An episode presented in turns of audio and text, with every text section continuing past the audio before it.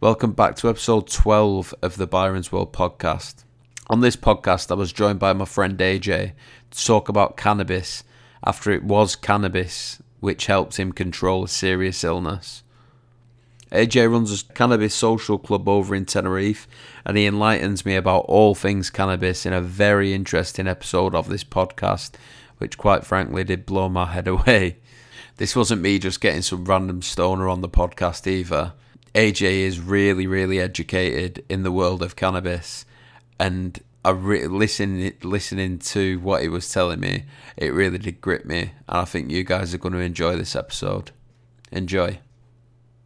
Okay, welcome back to the Byron's World podcast. We are now on episode twelve of the pod. So we've had one last week and one this week, which is slight improvements because I have been a bit slack recently with the uh, the guest side of the podcast. But today I'm joined by an old friend who I met back in 2012. AJ, how are we, sir? Hi, Byron. How you doing? Not so bad, mate. Not so bad. So I bumped into you in it would have been February now, wouldn't it? February of this year. Yeah. When I was yeah. out in uh oh wait, no, shit, it was October last year, sorry. October 2019, that's the last time I was in Tenerife. Um, and you have got a cannabis club over in Tenerife. Yeah, that's it.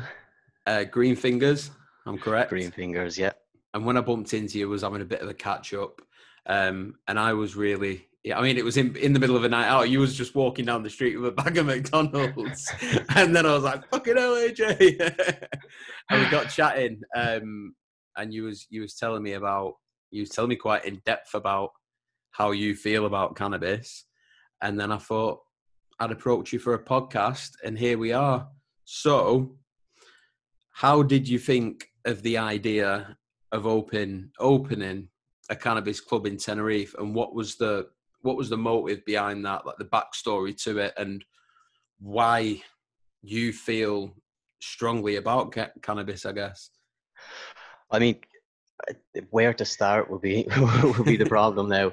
Um, personally, cannabis is a huge part of my life. As, as you're aware, um, I have a, a, heart condition called Brugada, which is a, an electrical malfunction in my heart. Uh, I developed it in late 2016, so I was 23 at the time.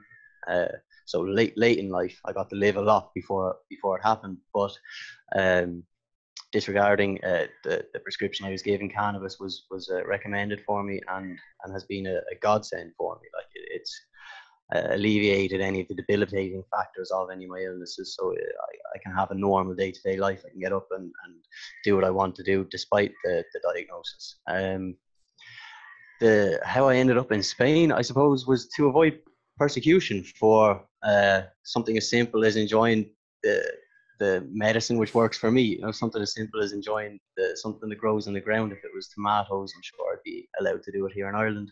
Um, but realistically, I've had I've had a couple of plants here at home and stuff like that, and I've been raided and they've taken it and they've, you know, um, there's clearly no sale and supply and things like this. So it's uh, it's all been well documented. This is for my personal, uh, uh, you know, uh, medicine, and uh, still I face persecution for it. If I was to have enough medicine, like if I was to have enough cannabis in front of me to make extracts to last two or three months, like non-psychoactive extracts. So uh, cannabis in the form that you still get a full spectrum absorption and, and benefit, but without any of the psychoactive, you know, uh, uh, stigmatized downfall. To say, you know, it's it's medicine the way medicine should be without the the fun. You know, it's not an opioid or anything like that. Uh, if I was to have that amount in front of me today, I would be put in jail for 10 years minimum as per Irish law. You know, that's 650 grams uh, if you had 650 grams of any other herb in your house, like you, you'd just be cooking something really fucking tasty. You know, it's it's ridiculous. It's really ridiculous. Uh, we have you know overcome prohibitions before uh, regarding alcohol in, in the United States, and, and we've seen the impact that it's had. And if something as ludicrous as alcohol can be permitted, like I mean, you've seen social clubs uh, like the one that we have in Tenerife, and the culture there, and the atmosphere uh, as long as there's no harder substances introduced to these clubs, they are so much more beneficial to society than any pub or nightclub could ever be. Uh, you know, so we we I, I, I traveled Europe for a while uh, for for six or seven years. And when I came home in 2017, shortly after my uh, my my I developed the illness, uh, I started to have my plants and everything. I opened a business, like a, a legitimate business, doing draft cocktails and stuff like that. Um, which was all going well. And then I started to get like face prosecutions. You know, I'd have a little bit of weed in, in, in my car because I'd be having to go and drive and buy it. I'd have to I'd have to feed into the, the criminal underworld to, yeah. to access, uh, you know, it, whether it's my choice of recreation or recreational activity or my medicine. It shouldn't really matter. You know what I mean? It is a, it, it's it's a it's a misnomer. Like you know, it really shouldn't matter. This this small thing. Uh, so we I have a I have a fiance and we have a son. And when my son was six months old, we were discussing uh, what could we do to make me happy because we we we decided that we're happy to be a family and we're happy to be together to raise our child and that's what we want to do with regards uh, you know to, to, the majority of our time. But uh, beyond that, there's not too much that I can do in in such a restrictive country uh, to to make myself happy or or to make myself feel comfortable or, or to even take my medicine without the fear of prosecution, the paranoia and stress that you go through, it's, uh, you know, it's unequivocal because why should you have to go through that? You know, why should you have to suffer something like that? Uh, why was it criminalized in the first place? It, you get so many different answers. There's people who say, you know, big pharma don't want it and all this stuff, and, and it's about who can who can benefit financially from it. Um, it doesn't it doesn't really matter too much why. It just matters that it is, you know. Uh, and I can't really accept that. I can't accept somebody having that say over my life. I'd say I'd be a little bit anti-establishment in that sense. Uh, always, you know, since I met you, I've, I've been, you know, since I was born, I've been like that. Yeah. Um, but but realistically, I couldn't function. I can't function and have a life that that allows me to get up and look after my kids unless I can have cannabis in it. Uh, and if I can't do that at home, and, and every every time I medicate, I would risk uh, prison sentence. I mean, what other what other diseases like that? You know, what what other medicine is like that? Where you know you can go to the shop and get fucking opioids. It's uh, it's disgusting. What know? was what was the uh, the alternative that the doctors suggested to you? Oh, beta blockers, which are which are like they're they're they're basically Regulate the same the as, as yeah, but right. they don't even regulate the heart. They they they block beta signals, um, which you know, really they're they're like mood regulators. They're like antidepressants in the sense of, of what they uh, how they how they perform. Uh, so right. they have they have an effect on the the mind. They're a mood and mind altering substance. You know, the same as any other drug. Um, yeah. Chemically derived. You know, it's it's uh, and and tramadol for the pain because I'm so thin. When they put the pacemaker in my chest, they had to uh, put it in subcutaneous. So it's it's like bisecting my pectoral. So uh, ah. it, it, pectoral doesn't have time to heal around it properly. So it's constantly uh, like it's it's not it, at this stage you don't feel it.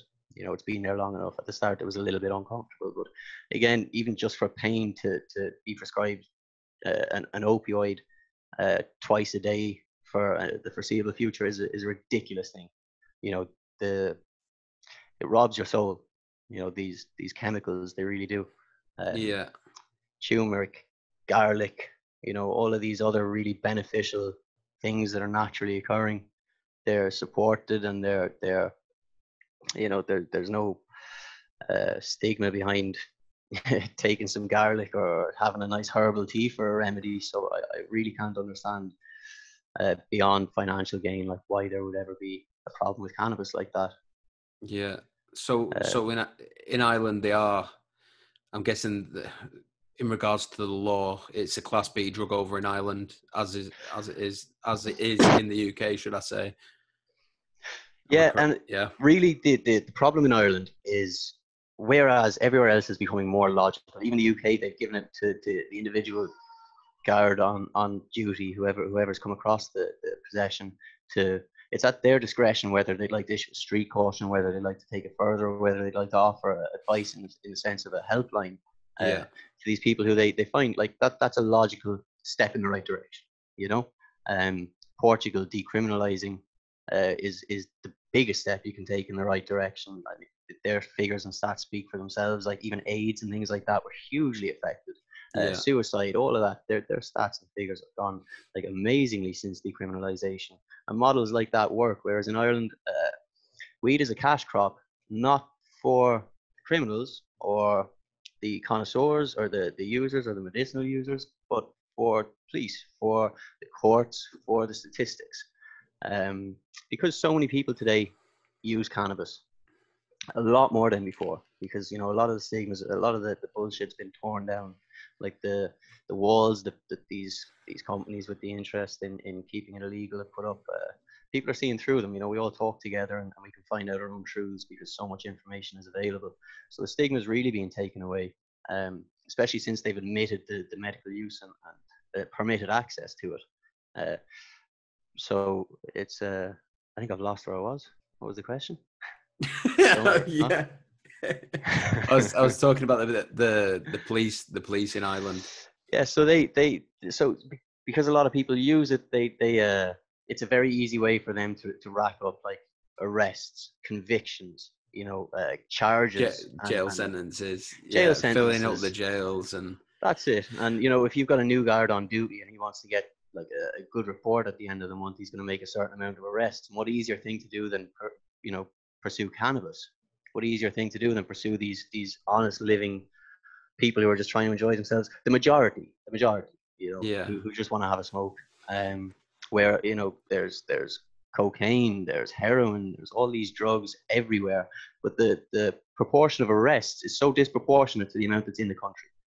The proportion of arrests uh, cannabis arrests compared to the amount of cannabis in the country uh, i- i- the ratio of that compared to like heroin or cocaine they're not they're not seizing it half as much but there's No. still like there, there's so much here uh, but weed is so easy to focus on it's It so seem- easy it seems like low hanging fruit for the authorities uh, because scapegoat Yeah, yeah, of course it is. But ultimately, I mean, I I don't smoke weed because I don't really enjoy the taste of it. That's that is it. Yeah. But ultimately, what I do understand, and I've always always had the um the same train of thought about it. It ultimately it is a plant that grows in the dirt naturally. Um, so I can't get my head around why that's illegal. Yet something man-made like alcohol is legal, and there's a lot more crime which derives from alcohol than cannabis.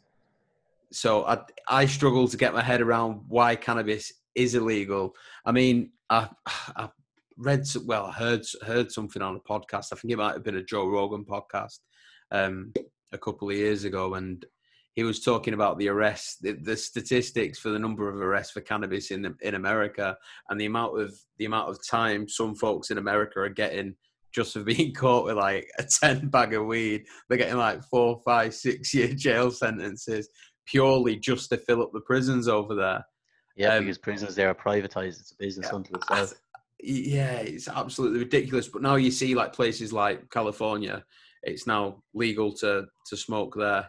Um, obviously, you've got Amsterdam in Europe where you can go into the cafes and have a smoke, um, and the clubs over in Tenerife.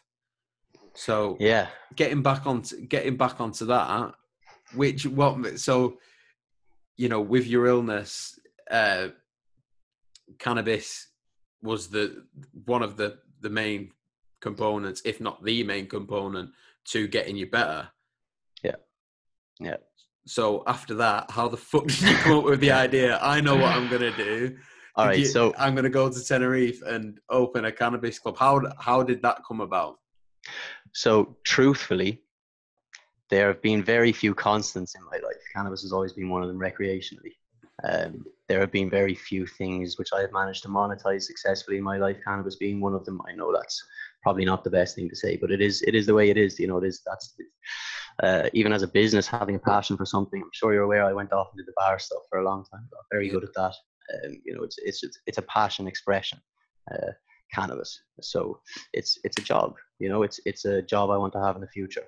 So i for a very long time have known that cannabis is where i want to want to end up legally. From from a legal standpoint i want to end up in, in the cannabis business because i have a huge passion for it. And then anything in between has been denying that passion and, and transferring it to something else. You know this has been the longest thing in my life really. Uh, people, everything doesn't come close to the amount of time cannabis has been in my life, which is a sad thing to say, but it is what it is. Um, so we were in Ireland. We'd we'd had our son as he was about six months old, and it was time to uh, you know figure out what what was going to make me happy long term. And as you said, there's very few places where it is like except okay, there's California and there's Canada and there's all these places that are quite far away and very difficult to move to and to emigrate to. And, and to be honest, America frightens the shit out of me, so it's not somewhere I'd, like I'd enjoy living. Uh, just yeah, um, country. Yeah, yeah. Even the police there, it's just terrifying. Uh, so the the options were: do we move to Amsterdam? God, no, I don't want to go Amsterdam with children, like or, or Rotterdam. Even I know it's a lot quieter, but it's not. Uh, Holland's just not somewhere. I don't speak Dutch. Um, I don't speak Spanish either, but I'll learn. So we we we decided we would. Uh, cause we'd saved up a little bit of money, so we said we're going to have a look at property in Spain, and we'll move to Spain, and I'll spend a year, a year and a half setting up a, club so that I can like we uprooted our lives so that I could have a, comf- a, more comfortable life, and not in the sense that I'm looking for anything out of the ordinary or millions or something like this. It was literally just to to live an everyday life without prosecution for it. Like we had to uproot our family just to achieve that. So we did that. That's what we did. We we uh, actually it's funny. The day before we were supposed to go to to Spain to look at property, we were sitting down, my partner and I, to have a drink, and she started to get sick from this the first beer, and she went up and took a pregnancy test, found out we were pregnant with our second child. So that threw a real spanner in the works because it's like, okay, because Phil was six months old, it was, it was fine to, to travel because we had two or three years. We have one child. It's easy. You know, in two or three years, we need to settle so he can start a school and, and have stability in his life. But we've got that time where he can experience stuff, maybe start learning a new language along with English, we can't teach him, like Spanish, for example. Um, but, but but having two children and having the birth of a child in a country that we hadn't really been to or lived in was, was a terrifying prospect. So we said, okay, that that moving to Spain and setting up a club is out of the question. So we said we go on holiday to Tenerife. Uh, so we went on holiday the next day to Tenerife uh, instead of going into Spain, and we stayed in this hotel. And I had a friend who was in Tenerife at the time. And and again, we went to Tenerife because it's somewhere you can smoke cannabis. I won't go somewhere you can't. You know, it doesn't make sense for me to have a really unenjoyable time and not be able to to perform yeah. well for my family. Uh, so we, we only go places where I can access it. Uh, like even in Copenhagen, where I lived for years, Christiania. Christiania, yeah. yeah. Um, so we when we got to Tenerife, one of my friends was there and he was in a club and he was speaking to an Irishman. And this Irishman had set up two clubs. Uh, he'd taken the long route and, and the, the legal route and, and uh, set up these clubs very efficiently and, and well documented. Like so, the he he was uh, interested in in relieving himself of this club. Uh, so, you know, I said to Sinead, right, this fella here has a club that was the end game for me. Um, I have gone into bars and transformed a bar in less than six months into a successful business. So maybe I can step into this club six months before, you know, we have six months now before it's time to really settle in and get ready for the birth of the next child, you know. Uh, so if we've got six months, maybe I'll, I'll, go out, I'll set up this business and uh, we'll come home and I'll have access to my medication without silly costs, without, you know, having to buy it locally or support any you know, criminal activity, uh, you know, buying it off the dealer down the road, you don't know where the money's going. Uh, buying it from the, the or, or, you know, donating to the club to provide it for you, to grow it themselves. Uh, you know, first of all, you know, it's clean cannabis, and second of all, you know where where the money's gone, uh, essentially. So, I, uh, yeah, I took the risk. I said, okay, I'll go. Uh, I'll spend the six months and I'll try and get this this club into into a place where it's self sufficient and I have the capability of, of enjoying the benefits of it. So uh, that's what we did. And we came home because of lockdown, which was convenient because it was at the same time we planned to come home and, and nest for the birth of the next child anyway. So uh, now we're going to go back over, uh, start first week of July, something like that, and you know live there permanently. Well, for the foreseeable future. In a year or two, we'll reevaluate and see if we come back to Ireland for the kids' sake um, last time we were there, the family, everyone came to visit. So you know, Europe and traveling and everything like that. Because it's today, it's it's so cheap, efficient, affordable. It's you know not time consuming. Yeah, anyone can can travel really. Uh, so it's a brilliant spot over there though in Tenerife because it's just twenty four seven sunshine, isn't it? Yeah, and it's um, I mean, it's nearly equatorial. Uh, so Western Sahara. Yeah, got yeah, Really great sunshine all year round, and and it's it's Spanish regulated, so it's it's a you know it's a nice place to be because you get the weather of being literally off the Western Sahara. Sometimes you get the Calima, like the sandstorms with it, but uh, most of the time, yeah, it's 12 12 all year round. You know, so it's perfect for growing cannabis.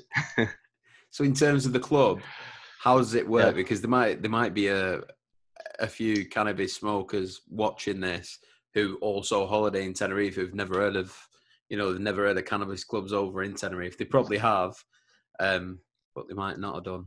I mean, there's that what So- there's.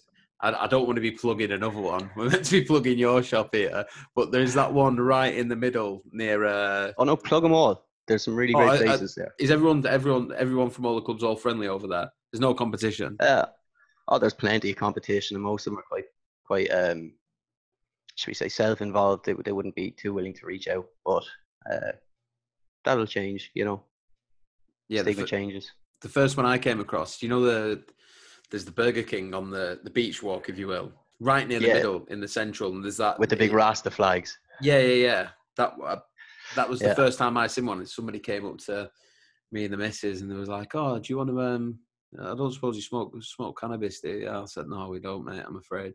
He said, "Oh, "I was going to say if if you do, then you know, feel free to come up." He was really friendly, like, do you know what I mean? He was a nice geezer. Um, Yeah. And then I was like, "Oh shit!" And then obviously I got speaking to you that you was working out there, and you know, you was working for a club yourself. So, Green Fingers, run us through it. How do you mean? Like, Like the with regards to what? like you have to be a member to sign up, right? So say Oh I God! All right. So there's there's there's two sides to this. Like we could, cannabis clubs are different. Like what the way it works in Spain is very different to the way it works in Amsterdam. It's very different to the way it works in California. Um, in Amsterdam, there's coffee shops. Like they're legal. They're legal business, so they are a business, um, and they can buy and sell. Whereas in Spain, what we what we encounter is a is a cannabis club model. So basically, these these club laws and everything surrounding them, it, it exists in this grey area of the law. So you have there, there's a lot of conflicting laws, um, so you have to tread very carefully. So on on paper, the way it works is this: in order to to open a, a, co- a cannabis social club, it has to be a, a legitimate social club. So it has to be for you, your your tight circle of friends, uh, people who are avid users of cannabis. So you're not to promote it because you don't want to to influence anybody else to to join in in this you know uh, controversial uh, activity. Um so you, th- there's no form of promotion allowed. It's not it's not a business. It's a club. So it's a non-profit organization if you have a non-profit organization uh, you cannot buy and sell weed. You cannot buy uh, you can't uh, you can barely pay for employees legitimately because uh, you know it's it's all volunteer based it's donation based so the way it works is the members say the 30 50 members of this club they donate certain funds every every month to uh, to the club to provide them with either their lounge space their cannabis um, you know the drinks the, the cleaning up whatever you know the costs that are associated with having a, a communal lounge essentially. Um, and you are allowed then to grow in that club or the members of that club can grow collectively for that club uh, two plants per member um, so that they have access to their medicine. There are two two plants per member. Like again there's there's conflicting laws there. There's you know if you have a 500 members that are legitimate you know residents on the island have their their tax numbers and everything in place. If you have 500 members that doesn't permit you to have a thousand plant grow because that's ridiculous you know? You Yeah. can't have a thousand plant grow. That that's exactly what we don't want to see. That's possibly feeding the black market which is a huge issue and the struggle that a legitimate cannabis club faces is that um you know because of these laws they they're they're worried about the black market. Of course they are. They're, they're introducing and trying to regulate something uh, uh, tricky you know it's not it's not an easy thing um, because it's it's been so so back alley for so long that there's a huge industry built up there that it's hard to to separate. Uh, it's very hard to separate, especially the people who will open the cannabis club from the people who would profit from a cannabis club. Um, you know, it's there's a way you get there. You know, uh, Yeah. especially for for an outsider uh, who's not Spanish. You know, or, or in in a country like that, there's definitely a way you get there. Um, but so people become a member. Everybody donates. Uh, they they donate their time. They they have a nice time, stuff like that. You pay taxes as a as a club on your rent and things like this. Um, so you declare you still you still declare accounts with, with an accountant, uh, like to to say that you've rented this space and you pay the rent and all that. So everything's legitimate. But then, you know, in in reality, it's like you've been there. You know, um, in reality, it's a completely different thing because that's what happens Yeah. you know it's it's it's it's open like tourists go into these places like tourists should not be allowed to go into these places legitimately because they don't have a, a spanish residency or, or a tax number whereas if you haven't asked them for that and you've just taken their their identification uh, and their their membership fee like of course you have to charge them a membership fee Yeah. otherwise you know uh, so if you do that like the, technically you're okay again who watches these conversations you know i'm not saying that it's a it's a wise thing to do i'm just saying that this is you know this is the world we live in like these cannabis clubs there like in lanzarote you go into them they're advertised i don't know like the, the mayor there thinks it's okay the, the, on tenerife it's not okay to advertise them Oh, so they've got them in Lanzarote as well. they have them in Lanzarote. Yeah, I mean they, they've got them all over Barcelona, Madrid. Uh, like they have huge like lounges and clubs and stuff in, in those cities. But then like there's a there's more interesting ones uh, like the Cali Cave and places like that that are dotted all over the coast. Um, who who coincidentally is is a Northern Irish fella who opened a good good few years ago. Yeah. A real role model, you know. yeah. I mean, what what would what would the Spanish police prefer though in Tenerife, for example? Would they prefer because everybody knows in Tenerife that the uh, I don't really want to call them this, but the, the lucky lucky men, the Mhm. lucky lucky men. Every time you walk past them in Tenerife, do you want to buy you want to buy some weed, Charlie? Every single one of them. But what would the Spanish police rather? Would they rather you go and buy a bag of weed off the lucky lucky man and then go and smoke it in your hotel on your balcony or would they would they rather say for a tourist for example go into a cannabis social club over there um they don't obviously they don't have a resident a residency or anything but then smoke smoke some cannabis in a you know in a safer environment where they've not got as much chance as getting fucking shanked by the lucky lucky man. I'm not saying they're all bad, and I'm not I'm not tarring all the lucky lucky men in Tenerife with the Oh. same brush because I think I personally I do think that a lot of them um, are frowned upon, and a, a, quite a good majority of them are actually half decent blokes. They're not all all individuals. You know, Yeah, they all yeah. work hard. Yeah, of course they are. But what? So, what do you think the Spanish police would rather happen in that situation for a I think tourist? I think the problem with the approach to this is that you know that's that's applying logic to the situation. You know, Yeah. logically, uh, you, you you write it down on paper so that anybody can see it in plain in plain facts. Like logic, uh, of course, a club is much better than a pub.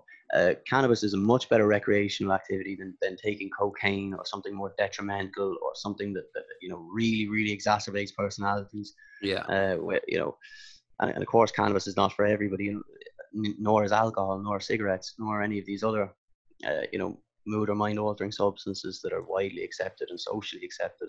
Uh, so I think police would, of course, love to have an army of stoners stand in front of them than, than an army of crackheads, you know, drunks. Uh, like to bring it home rather than even in Tenerife. You look at the domestic abuse percentages and the, the, the rise since lockdown in Ireland due to alcohol it is disgusting.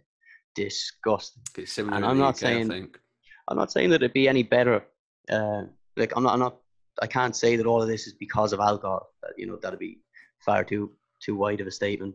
But a lot of it is related to it, in my opinion. Right, it throws um, fuel to the fire. Of course, it does. completely completely and the people you know who can't go to the pub who can't have the lifestyle that they've had you know the, the habitual drinkers or the the people who who are drinking at home and not being able to to express themselves or burn off that energy like they would if they were drinking out it's a you know it's it's a recipe for disaster whereas you know like there, there's there's reports that say smokers like cannabis since the since the introduction of cannabis, uh, like there's been less car crashes in Colorado. Like that's that's a fact, you know. Uh, since more people have started smoking and than, than drinking, there's been a lot less. Like you know, it, it has like a large knock-on effect just having a, a community of smokers rather than people who, who take party drugs. You know, again, like people who, who, who smoke like frequently, they're not doing it to party. They're not doing it for, for socializing. You know, granted, it can become very habitual, and that's an issue. Anything habitual is is, is an issue if it's if it's in any way detrimental. Um, there's not very many ways you could consider weed detrimental, but I consider not being of your own, uh, you know, un, un uh, non non intoxicated like frame of mind for, for the majority of the day like that's that's an issue you know? Yeah. if you if you're not yourself for the majority of the day uh, that that's an issue no matter what that's escapism no matter what you know whether you're you're drinking caffeine all day and you're, you're never coming down off that or if you're exercising all day and you're never coming down off that or playing xbox and really losing your mind all day like that's i, I see those two two things to be quite similar whereas i wouldn't see it like sitting down drinking all day you know? It's nowhere near as detrimental in, in that aspect uh, Yeah. to societies to thinking to the body to the health to the mental health um so it's it's it's a no-brainer Is it still? I remember at least a few good few years ago now. There's still not been a fatality from No, you cannabis, can't. has there? you cannot you- die you- from you- cannabis You can't. You, you, you just fall asleep. but do you know what you can die from you can die from stuff that's sprayed into cannabis you can die from like, Yeah. bad bad ingredients Chemicals so there's well i mean there's plant growth regulators so you see a lot of these fancy weeds and they're like really big and dense and that and they they like most of them are grown really well and under CO2 and everything, so they're, they're they've naturally come to that point or, or forcibly come to that point. Whereas there's there's a lot of growers who just use growth growth plant regulators, plant growth regulators that that they're hormones that drive the plant into they're like steroids. And these things, no matter how well you flush your plant, they remain in that plant, and they are carcinogenic once they once once they combust and you inhale them. You know, they're they're not meant to be inhaled. So, like, if, if you don't have a regulated market, if you don't take control of that, then you can keep saying, yeah, okay, there there are a lot of these negative effects to some of the stuff because there are people out there so fucking irresponsible and they grow bullshit weed and you know they're they're in it for money and and they're they're giving out even if if the cannabis has mold on it. Again that's a hugely irresponsible thing for a grower to do is to sell cannabis that has mold on it. But show me one grower in an illegal state that's going to say no i'm not going to make my money from my crop because it's got mold on it. You know it's it's not Yeah. going to happen. That's carcinogenic. You know that's that's that's the same as smoking cigarettes. You may as well Yeah. smoke cigarettes for the you know it's it's not good. But if you had a regulated market like in california they have heavy metals testing you know they have all of these things that they're doing to ensure that this stays true to itself this is an unadulterated uh, product you know it's not going to end up hopefully gmo or, or it's not like a, a, you can't fuck with it you can't use these chemicals that are harmful you can't make these bullshit carts that gave everybody this this pneumonia like thing last year in august uh, That was with the you know- the vapes over in America, right? yeah, yeah, exactly. Um, take control of it.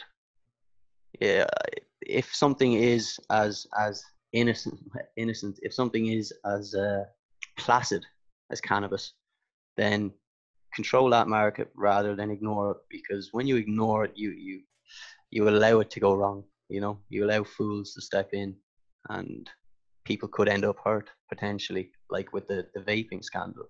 You know, Yeah. people had a lot of bullshit carts. People died from that. You know, you shouldn't yeah. die. There was Dan Young as well. That's it. But it's like again with the alcohol, they realized we just have to to you know lift this prohibition because there's too much crime associated with not having it. There's too much bullshit. There's you know people dying from drinking just pure poison. Uh, How yeah, how far away do you think we are from legalization? I mean, I know the older generation, um, when they think of somebody smoking cannabis, they just think pothead. Um, they they're not too educated on the benefits and stuff. And like I said, I don't enjoy smoking it only because I don't like the taste. But I do have a lot of friends like yourself who it does have a lot of you know it has a lot of benefits. Um, it does have a lot of benefits to you and a lot of other people. Um, and it does help people on a day to day basis. It all stems from Donald, well, Ronald Reagan's war on drugs way back Nixon. when. Does uh, what was it? Nixon, sorry. Nixon, yeah, back in the early 70s, I think 71 or 72. Yeah. So it so it stemmed from that. Yep. It was Nixon as well. I don't know where the, why the fuck I say Ronald Edit Reagan. that bit out.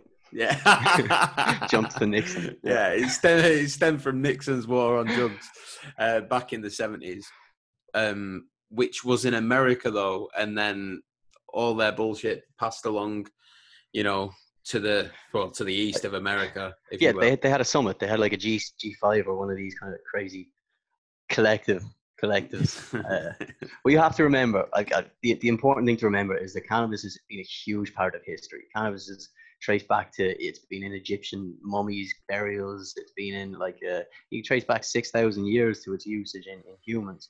The animals that we use, we have an endocannabinoid system in us that's that's designed to to build like to, to work with this cannabis and to you know.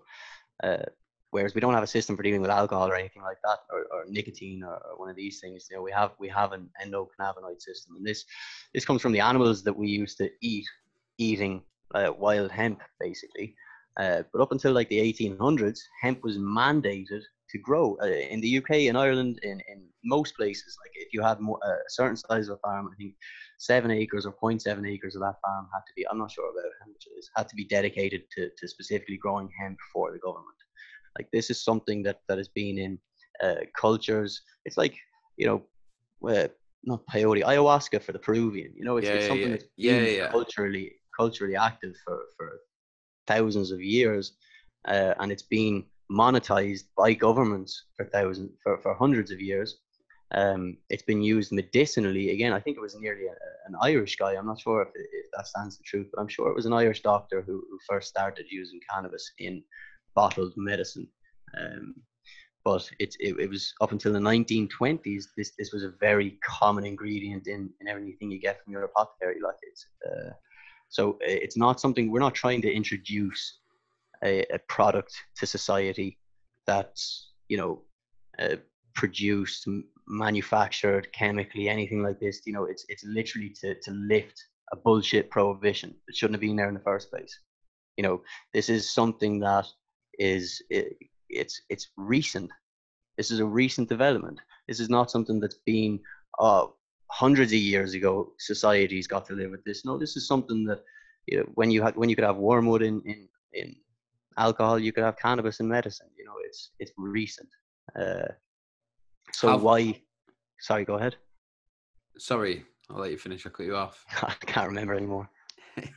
I was gonna I was gonna say like so how long how far we'll say the the UK and Ireland how Yep. how far away do you think we are from maybe not complete well I was gonna say legalization maybe not complete legal legalization but steps I mean CBD products are now becoming a lot more readily available over the, from the past four or five years Yeah. um so that's a step in one direction um do you want, I mean, you could probably you could probably quick quickly describe the the the the two main components of cannabis. So you got your THC, which is the hyper. Uh, I'll let you explain THC and CBD. The psychoactive part is the THC, right, and then the the other part Well, is the again, uh, there's different schools of thought on, on all of it. Uh, the fact the facts are there's 300 different cannabinoids that, that play an active role in in you know how cannabis acts on on the human system. You know, over 300. We've isolated a handful of them, and we're only beginning to learn what role they play. Uh, but it's impossible to to specifically say with with full surety which is why it hasn't become as big as it could have. It's not paracetamol, you know, hemp and CBD. It's not at that level.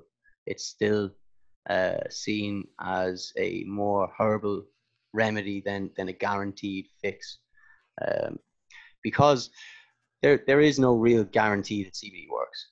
There is a guarantee that most full spectrum products work. So most the uh, like whole plant uh, extracts that don't have a single component isolated because they have the entourage effect of all of these different cannabinoids uh, playing different roles and bouncing off each other and, and creating one overall effect, which is beneficial. So CBD, yeah, there like there's it's it's great for uh, anti-inflammatory. It's ten times more anti-inflammatory than aspirin. You know, um, so there there's definitely different roles which each each each cannabinoid plays. THC is more psychoactive. 11 hydroxy when it's eaten, it, it your liver produces THC COOH, which is like five times more psychoactive than cannabis or THC delta 9, like the, the one you'd smoke. So it's possible to, to have a lot more of a psychoactive experience from an edible than from from a, a joint. So uh, yeah, I think in in Ireland and England, when when the stigma dies, as you said at the start of this, like a lot of old people, they they, they have a certain view on things. They have an agenda against cannabis for sure. They have. Well, I mean, they. It wouldn't you if the majority of your life you were led to believe one thing, and then suddenly towards the end of your life, when you know it all, some new modern bullshit says no, that's not correct. Like that would challenge yeah. your id way too much. You know. Yeah. I, I, completely. I'm I'm very forgiving with people who, who are of that opinion because of how heavily it's been enforced. But uh, if you if you had inhalers, cannabis inhalers, uh, rather than joints or vapes. And you have children like a, a young girl, Ava Twomey in Cork, who suffers seizures like very frequent, uh, a hundred a day, and then takes cannabis oil, and she's fine. Uh, if that was an inhaler or some some like already used form of, of taking medicine that's not like it's not even as, as stigmatized as a syringe you know an inhaler is a common thing for a child even to take it's acceptable. If you had a child taking cannabis in that form that was their medicine that was necessary that, that no government can can disagree with you know the only thing they disagree with is is which specific conditions but they they permit the same like three or four across the board. Uh, so imagine then the, the grandmother having to give her child that inhaler I can guarantee you that grandmother or mother, they, they don't know what's in that inhaler in the first place. You know, they just know this is inhaler, helps with asthma. This is, you know, the, the, the, I'm going to give her this, you know. Uh, yeah. So if that, if that was cannabis based, if there was no stigma there, everybody would be a lot more accepting of it. CBD is doing great in the sense that this fad is, is breaking down a lot of the stigmas. People are accepting it a lot more, whether the, you know, a, a lot, I, I personally feel that a lot of these CBD companies are riding a hype and they're you know they're uh, offering dosages which in reality wouldn't have too much of an effect. And again, CBD, uh, yeah, and CBD as an isolate isn't isn't uh, as I said the most beneficial form of cannabis for you, um, and it doesn't mean it has to be psychoactive. So. Uh, England are a lot further ahead than we are with regards to open thinking, and you have a huge guerrilla grower scene there.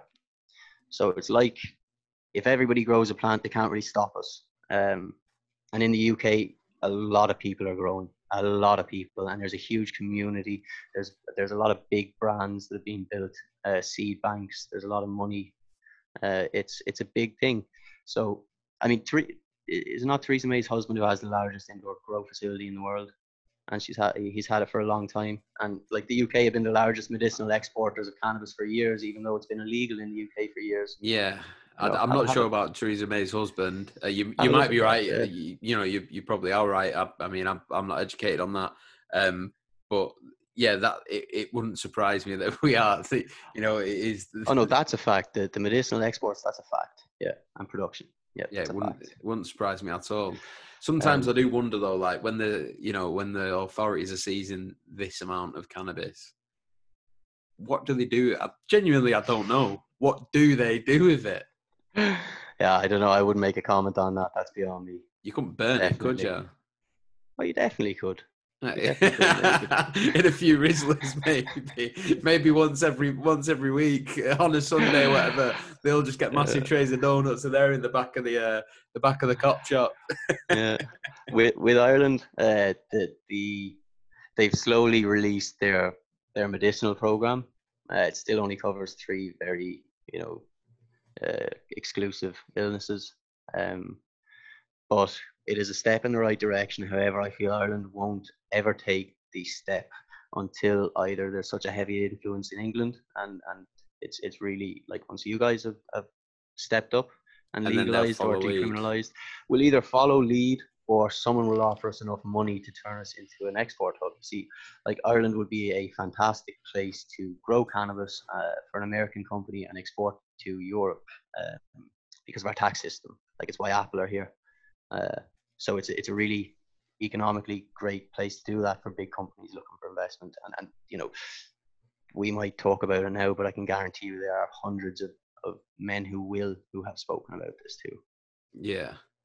You um, mentioned earlier about big pharma, and a question that I've I've always asked myself: Surely, the the cannabis industry, if it was if it was legal, big pharma would profit so much from it. Everybody would. So so there's got California to, dragged themselves out of the mud with it. Like Colorado did the same. Canada are swiftly doing it. Is it is it illegal? Purely for the to criminalize people like we mentioned earlier to fill up the prisons because like like we just mentioned big pharma make so much money from it. The tax system in the uk and ireland would make so much money from it. So why I, why why do you think it is still illegal when there's so much money to be made from it? Now i think that it is just because it is the way it is. Uh, it, it, it is the way it's been. I think there's a litany of reasons you could think of that everybody could think of, and some conspiracy, some true. Uh, a lot of it has has bones, you know. Um, there, there is flesh to it, to, to a lot of the opinions as to as to why it became illegal in the first place. But the reason I think that it is now is because of the stigmas that were built in and enforced at the time. Like you have, you know, very vulnerable and and uh, easily influenced population who are, who are, you know, back then there was no such thing as fake news. You know, you have to remember this. Everything was fact. You know, this is life. If somebody tells you that if you smoke a joint, you're going to jump off a building thinking you can fly, that's fucking terrifying. As a parent, that would terrify me. I don't want my kids going to school if there's weed at that school. You know, that's wow. Yeah, no. yeah, yeah, uh, yeah. So if that's ingrained in you, how can you change that or challenge that? And and as as we see uh, in in a lot of you know the Western world, the, the older generation are still of their old mindsets, but but everything that the the generation, you know, Z, the, the millennials, the boomers are doing, it's it's disregarded. It's oh these guys are crazy, you know. Uh, so so they don't. I don't. I don't feel like the, the older generation really accept our opinions, or you know, th- there's a lot of very far left uh, progression in, in quite a short time from gay marriages to transgender rights and, and all of these things have cropped up very quickly. I find cannabis getting lumped in with that uh, uh, through the eyes of a lot of the older generation. You know, it's just another one of these left gone too far left in their opinion. You know, yeah. uh, too much freedom. The the um, it, it, it challenges their id too much, and I, I don't blame them for that. But at the same time, we should probably reduce the voting age.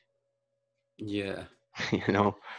Yeah, there's there's an argument for that um, as well, but in regards to using it, I, I think before it is legalized here, well, obviously it is going to be used. I think within the next five to ten years, you'll see a lot more use in the health services in the UK and Ireland. Um, you know, I think three years before it's legal in the UK, or at least decriminalized. You reckon? Yeah, to a personal possession. Yeah, yeah. Like your your nine day supply model. Uh, it works. You're rational thinkers. When you push hard enough, you can get stuff done. Uh, here, like our protests are quite pathetic. Our our voice is not really heard by our government. Um, yeah. Whereas whereas you guys, you're you're you're moving with the tide. You know, and it is a huge tide. And governments who have who have taken this and monetized it have done fantastically. Uh, yeah. You know, uh, there's places like Oregon where it's gone a little bit wrong because they had too lax regulations, so everybody became a big grower, and then there was a you know a really saturated market with, with nowhere to get rid of it because you're not yeah. allowed to sell it across state lines because it's federally illegal. Um, but as long as you regulate the market well enough, like these these you know successful states and, and Canada and you know Holland, it's a it's a really easily done thing. Yeah. You know? So you mentioned at the start of the pod that you you've you know you had to uproot from Ireland to be enabled to. I mean, you didn't quote it as a dream, but to you know profit, well, not even not even just profit, but work within the cannabis industry. Yeah. What's I remember you you vaguely talking to me about uh, oil extraction and stuff like this when I did see you in Tenerife. So your long term plan, what do you what do you wish to achieve? Because this is to me this was really quite interesting. I never I just I just thought ah, oh you, you know he's he's come over here you know to to work in you know work work within a a cannabis club so he can you know have a night have a bit of a smoke chill out the weather's great but you it really surprised me what you was telling me like you you long the long term the long term plan that you was telling me. If you could elaborate on that. Yeah. So so like as, as I said before, when we were even moving here, like my, my long term goal was always to end up in the, the legitimate cannabis industry. You know that yeah because that's where I'm comfortable to to spend the rest of my life and uh, where I hope I can make myself successful in to, to some measure. So uh, it like we we I, I want to spread the right information you know, we're we're starting our own podcast now soon to to to do that. But my aim, uh, short term, is to influence those around me. I already do it at home. Like I mean, my partner's parents hated cannabis, and now they're they're perfectly, you know, a lot more uh, understanding. Like, yeah, we're trying it on on on one of the grandparents. You know, so it's a it's a complete switch around. And when you speak logically to people, they're you know, and rationally rather than you know fear mongering or, or, disinformation, there's very few you know points against it. So so most people convert if, if they're not die hard uh, in, in in their thoughts. Uh, so long term, I I really want to be breeding. Uh, so when I when I used to do the drinks, I used to love mixing cocktails, making cocktails, you know, writing menus and stuff like that. And uh, and it's it's a it's like a form of alchemy. You know, it's it's a form of expressing my passion and myself through uh, at the time it, it, was alcohol it was a flavor you know uh, with with cannabis. You know uh, I, I have a huge passion for growing cannabis specifically because it gives so much back but for growing anything that that you can put your time into. My two children you know uh, i love to give love into something that that that loves you back you know uh, yeah. so i i want to be able to grow. My my end goal with no uh, finances into this is I just want to live somewhere where I can have my couple of plants for myself and, and have my family and I'd get a normal job if I needed, you know, financial support. Hopefully I, would be allowed to grow just enough to, to provide, you know, uh, sell it to the, back to the government uh, so they can regulate how much you grow. You know, there's great models, but um, I just want to be able to have cannabis in my life like that. Now, from from a business point of view, I'd like to breed so we have some proprietary strains that we've been working on, genetics that we've been we've been uh, creating for specific regions rather than for specific uh, terpene profiles or you know flavors or bag appeal or, or the, the commercial market. Uh, we're focusing on things a little bit closer to home. Uh, you know, creating genetics that will thrive in, in environments that might otherwise have to build huge indoor facilities, which which is painstakingly expensive and in countries like this, I'm not sure they'd ever work the way they should work. Uh, so it's it's a lot easier to create a genetic that might, you know, pros- prosper outside uh, in a polytunnel in Ireland than anybody can do. You know, whether it, that's the medicinal market or, or the recreational market, that's uh, that's something that people will need. You know, tailoring genetics to these regions which are being otherwise ignored. Um, uh, that that's that's what should be happening because if we if we're to have a go at making it a medicinal product, we need a good medicinal yield from each plant, and you can't get that in our, our, our we don't have enough sun. We, we have too much moisture. You know, there's there's too many things that, that kill the crop here. So if you can create something which will thrive here, uh, then that that's great for everybody, and then they can make their fun, you know, more flavorful and more fanciful strains and genetics. And also, yeah, you, you mentioned the extracts. I love cannabis extracts because uh, it's it's a little bit of a, an organic cycle. Um, it's it's reusing all of the byproducts. You know, if if a lot of people who who smoke cannabis will be, you know, uh, very very mindful about things like that, like about uh, are they smoking an organic cannabis or are they smoking something with chemicals, as I mentioned before. Um, I I focus on reusability because the products that you can like because it's it's just it's adding to the wow factor of this plant. That's why That's exactly why. Like we can make so much from it, and even if you you're trying to create a big plant with lots of nice big buds on it, all these little small buds, you can take these and you can process these in a very you know like there, there's so many different ways you can do it to create a medicinal product. You know, be that a, a decarboxylated like psychoactive one or, or a non-psychoactive one. There's so many ways to reap the benefits from every part of this plant and the different genetics of this plant, like hemp you know, industrial hemp uh, grown for fiber, grown for fiber. It's a, you know, a completely different plant to the cannabis that you consume, like uh, as, as an inhalant. Um, but but again, you can make hempcrete seven times more strong than uh, concrete. You know, you can make hemp clothing, textiles. Henry Ford ran a car on hemp. You know, it's it's really a, a diverse plant, and that's what's so beautiful about it. That's where my passion comes in, rather than uh, my necessity or or or need or want for that. Um, like the, there's a huge amount of passion that I have that other people have for this. Where, as I said, if we if we were as passionate about tomatoes, we'd be able to pursue our dreams and goals. If there was no like if there's there's no other object that stands in the way of me doing this in Ireland except for the law. Uh, yeah. I could create a business that could support my family. Uh, I could create my own medicine and medicine for others.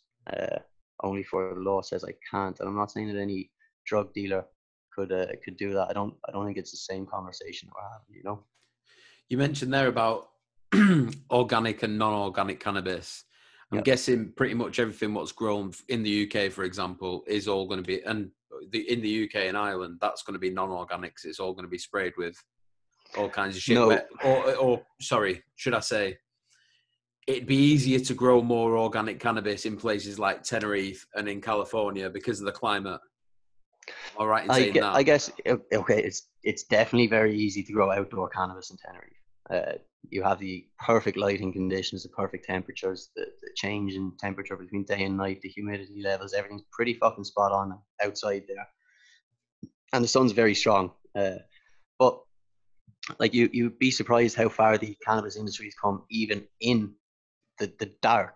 You know, even in the dark, consumers and, and growers have have had to be pushed past these chemicals. Most people are growing organic, and if they're not organic, they have a heavy flush. Flush is in the last stages of your, your growth. You uh, you feed the plant only water to really rinse out any of these excess nutrients, and, so that it can only have the the water remaining in in in the the veins basically when you when you chop it down.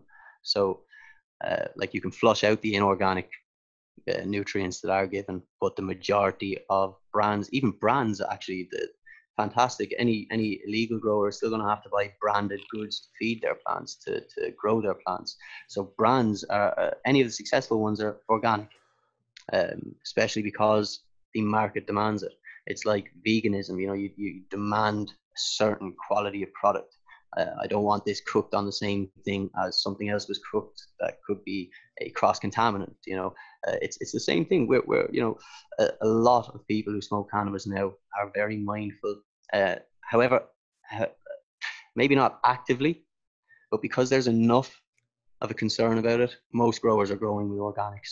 You know, uh, and yeah. then you have the the foul ones who are the more criminal, less less passionate, more money minded individuals who who they they just want to get the biggest and the fastest and uh, there's ways to do that that are very unhealthy you know are you even getting them them kind of people out in tenerife as well uh, yes and no again they don't succeed you know because the, the market in tenerife is awake you know that's not that's not ireland or england we're talking about uh, in ireland or england again when you're buying your cannabis it's more situational you don't get to ask what's in it. You don't get to ask what type it is. It is just this is this, this is this, this has this name, it's this price, and that's it. You know, the it could be anything. Um, which for me is a problem because I can't smoke sativa strains because they, you know, and a lot of them contain limonene. So sativas and limonene are bad for my heart. Limonene widens your blood vessels. You can find that in citrus fruits as well, so they, they perform the same. Um, and yeah, sativas they, they make your heart beat faster. You know, it's it's a more exhilarating effect. Whereas indica strains, uh, perfect for me. Hybrids, perfect for me. They they regulate this irregular heart that, that that's an issue. You know. Yeah. Another question I was going to ask, which I've I've always wondered in the uh, in the weed world, so to speak. Who comes up with the names of these these different these, these different these different smokes. California Kush, California Haze. Someone a lot more whimsical than me, anyway. They should make a, like a really shit name for one, like Rochdale Blue. There's ones with piss in the name and stuff like that. You know, there's there's some really creative ones out there. You know, that, that just don't sound appetizing. Um, in no, your uh, in your club, do you yeah. name them? Uh, no, like yes, sometimes we have to, because sometimes the grower doesn't know what they've grown. So we have to try and name that to as close as we can relate it to something from our experience with uh, adequate research put in as well. You know, so we'll we'll we'll also look online, not at fucking Leafly or, or, or you know unreputable sources, but we will do our research the way we do it to find out what is most similar to the the effect, the bud formation, you know, the, the smell, the actual profile of the plant, and we'll we'll try and name it something similar to that so that people understand what they're going to get when they get that. Uh, but most of the time, it's named. Uh, you know, the grower tells you this is what it is, and, and that's what it is, and and you just sell it as such, or you don't. You know, you, you provide it as such for your Yeah. members. You know. You ever have Um, um, higher profile people coming into your club?